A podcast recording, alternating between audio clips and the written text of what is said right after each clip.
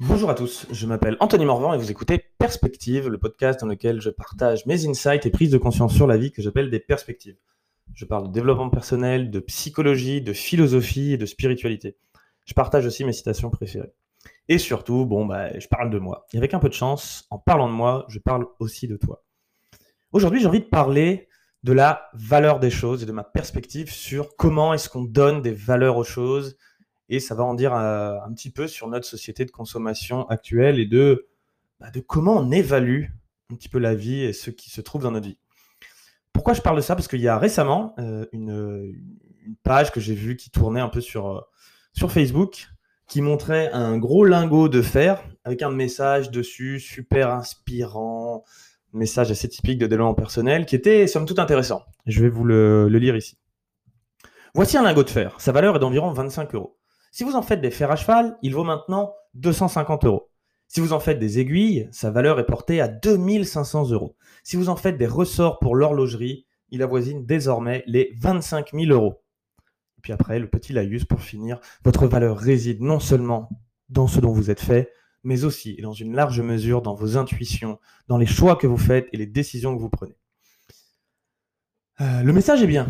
Le message est très bien. Ça veut dire que, bah, en fait, euh, voilà, euh, on pourrait même dire, euh, j'aime bien moi souvent dire qu'on a, la vie nous a donné un certain jeu de cartes, et en fait, tu peux en faire ce que tu veux. Pour gagner au poker, tu n'as pas besoin d'avoir une quinte flush royale. Pour ceux qui savent, c'est exactement les meilleures cartes possibles, et si tu as ça, bah, tu as forcément gagné. Euh, enfin, tu as gagné le pli en tout cas. Mais encore faut-il s'assurer que les gens mettent le plus possible pour gagner. Enfin bon, bref, on n'est pas là pour parler de poker. Mais euh, l'idée, c'est bah ouais, peu importe les cartes qui t'ont été données, il n'y a pas que les cartes qui comptent, il y a aussi ce que tu en fais. Et là, c'est c'est la notion qui, est portée par ce message, c'est bon bah ok un lingot de fer, ça paraît pas beaucoup, mais si tu le prends, tu le modèles et que tu en fais quelque chose de plus utile ou dans quelque chose qui a plus de valeur, tu le transformes, ce qu'on va appeler la valeur ajoutée. Hein, toute entreprise qui fait du business en général part de, matières premières, qu'elles soient des matières physiques ou informationnelles, et puis les transforme et en crée quelque chose. Euh, comme le disait Lavoisier, rien ne se perd, rien ne se crée, tout se transforme. En général, ce qu'on fait, c'est juste apporter une certaine valeur. En fait, on transforme les choses ou l'information ou des services d'une forme à une autre. Et puis là, ça peut avoir du coup plus de valeur. Et là, donc, ça nous montre une super histoire qui nous dit, bah ouais, oh, des, ressorts dans l'horlogerie, c'est fait en fer, et en fait, ça vaut 25 000 euros du kilo et non pas 25 euros du kilo, euh, comme c'est le cas du lingot de fer. Et du coup, nous, on est invité à faire pareil. Euh, on est un être humain, mais en fait, euh, ce dont on est fait, on peut le transformer et avoir plus de valeur. Voilà, donc je suis d'accord. Et c'est génial. Et en même temps, ça, c'est vrai dans le monde relatif, pas dans le monde absolu. On est qui, clairement, pour dire qu'un ressort d'horlogerie a plus de valeur que, ou un kilo de ressort d'horlogerie a plus de valeur qu'un lingot de fer? Dans le sens euh, profond, qu'est-ce qui nous prouve? C'est nous, c'est nous les êtres humains qui nous créons des histoires, des fictions et qui avons décidé, parce que c'est un bel objet, parce que ça se revend plus cher, on dit bah, ça, ça a de la valeur. En fait, c'est la loi de l'offre et la demande. En fait, ça n'existe pas. La nature, quand elle crée, bah, elle crée un truc, et le lingot de fer, il est tout aussi, euh, il a tout autant le mérite d'exister qu'un ressort d'horlogerie. Alors, par exemple, moi, euh, j'ai deux objets là sous les yeux au moment où je fais ce podcast, très important pour moi.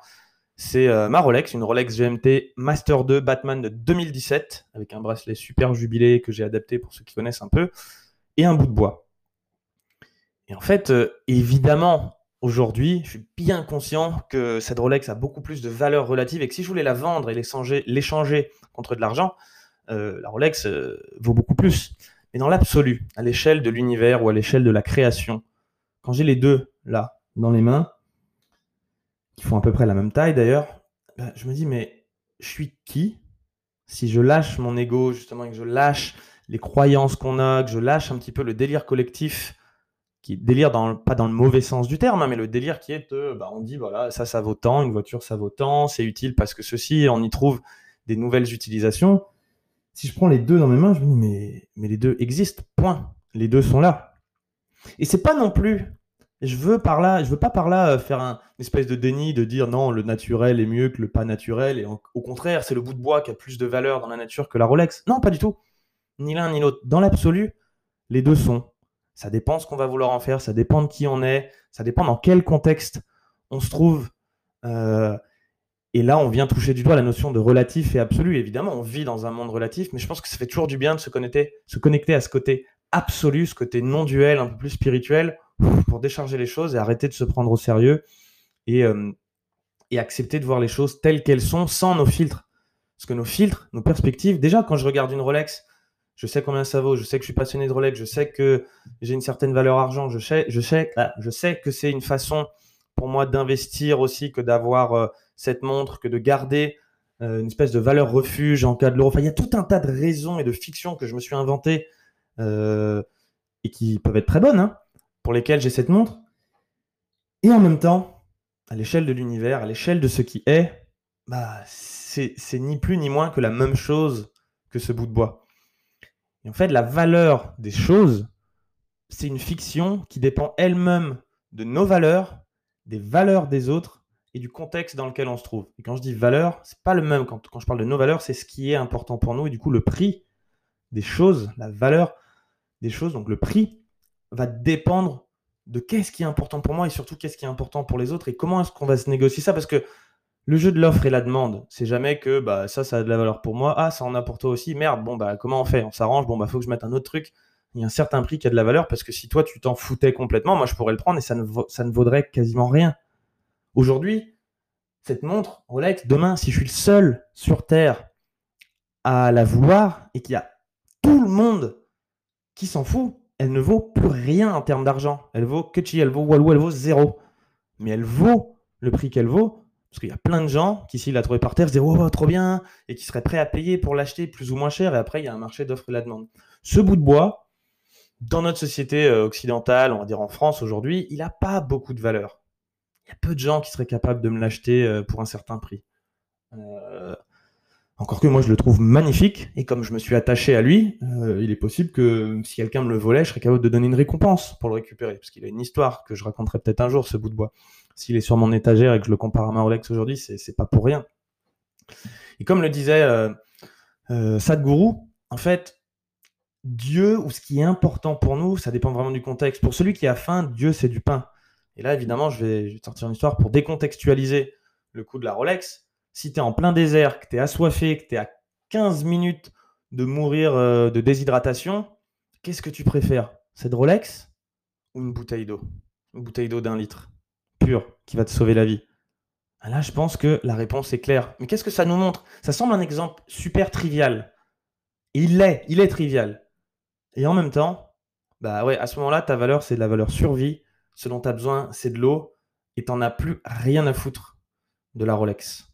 Strictement rien à foutre. En revanche, quand tu as la valeur survie qui est, euh, qui est déjà bien remplie, bon, bah, tu peux aller connecter à d'autres choses. Et là, on rentre dans la pyramide de Maslow, où au fur et à mesure que tes besoins se remplissent, tu peux passer à un autre état, ou alors le podcast que je viens de faire justement précédemment sur les, euh, les 8 niveaux de conscience et la spirale dynamique. À chaque fois, tu peux progresser d'un niveau à l'autre de conscience quand justement tes besoins sont remplis et ça, ça permet de se rendre compte que bah faut pas forcément juger les gens en fonction de ce qui est important pour eux, parce que peut-être qu'on a la chance d'avoir des besoins un peu euh, spirituels ou des besoins différents que d'autres parce que précédemment ils ont été remplis. Et ce qui est sûr, c'est que moi aussi, si demain j'ai soif à en crever, je préfère une bouteille d'eau qu'une Rolex. Alors que là, évidemment, je viens de me boire un bon verre d'eau euh, pour articuler le plus correctement possible dans ce podcast, et bien là, évidemment, l'eau n'a plus grande importance pour moi, du moins pendant encore quelques heures. Donc concrètement, ce que je voulais dire par ça, c'est que la valeur des choses dépend de tes valeurs, mais aussi celle des autres, qu'est-ce que les autres veulent, et de la société. Donc en fait, c'est une co-création constante. Si demain on décide tous de dire que, les montres, ça vaut rien, ou qu'on s'en fout tous et qu'on laisse tous tout tomber, et eh ben en fait, euh, ça vaut rien. Et, et tu peux, tu peux en avoir même rien à faire d'un bel objet. Toi, là, aujourd'hui, peut-être tu me dis, ouais, moi, je m'en fous d'une Rolex. Rien à faire. En revanche, si je te donne le choix entre une Rolex à 10 000 balles et une petite montre euh, que tu trouves un peu partout en plastique qui vaut 10 euros, il y a des chances que toi-même, tu choisisses évidemment celle à 10 000 balles, parce qu'au pire, tu la revends, tu t'achètes une montre à 10 euros, si c'était l'autre que tu préférais, et tu as 9 990 euros que tu vas pouvoir utiliser pour remplir d'autres choses qui vont être importantes pour toi que ce soit des expériences, que ce soit aller te faire un bon resto, que ce soit donner de l'argent à quelqu'un qui en a besoin. Mais en tout cas, les choses ont de la valeur en fonction de ce qu'elles te permettent pour remplir tes propres valeurs. c'est une discussion qu'on aura par la suite encore sur mais comment, quelles sont les valeurs, comment on les trouve, quel est le lien avec tout ça. Mais je voulais juste revenir aussi un peu sur cette notion de non-dualité. Une Rolex ou un bout de bois, ça a la même valeur fondamentale dans l'absolu. Il n'y a que le contexte qui décide lequel a le plus de valeur. Et en même temps, je ne veux pas non plus rentrer dans le naturalisme à outrance et dire ah bah oui, non, c'est naturel, il y en a un qui. Non, à l'échelle de l'univers, les deux sont naturels. Je me souviens un jour, j'avais eu une, perspective assez intéressante euh, qui m'avait fait prendre conscience que j'étais en train de juger quelque chose comme étant pas naturel. Puis là, je me dis, mais, mais je suis qui en fait pour dire que c'est pas naturel?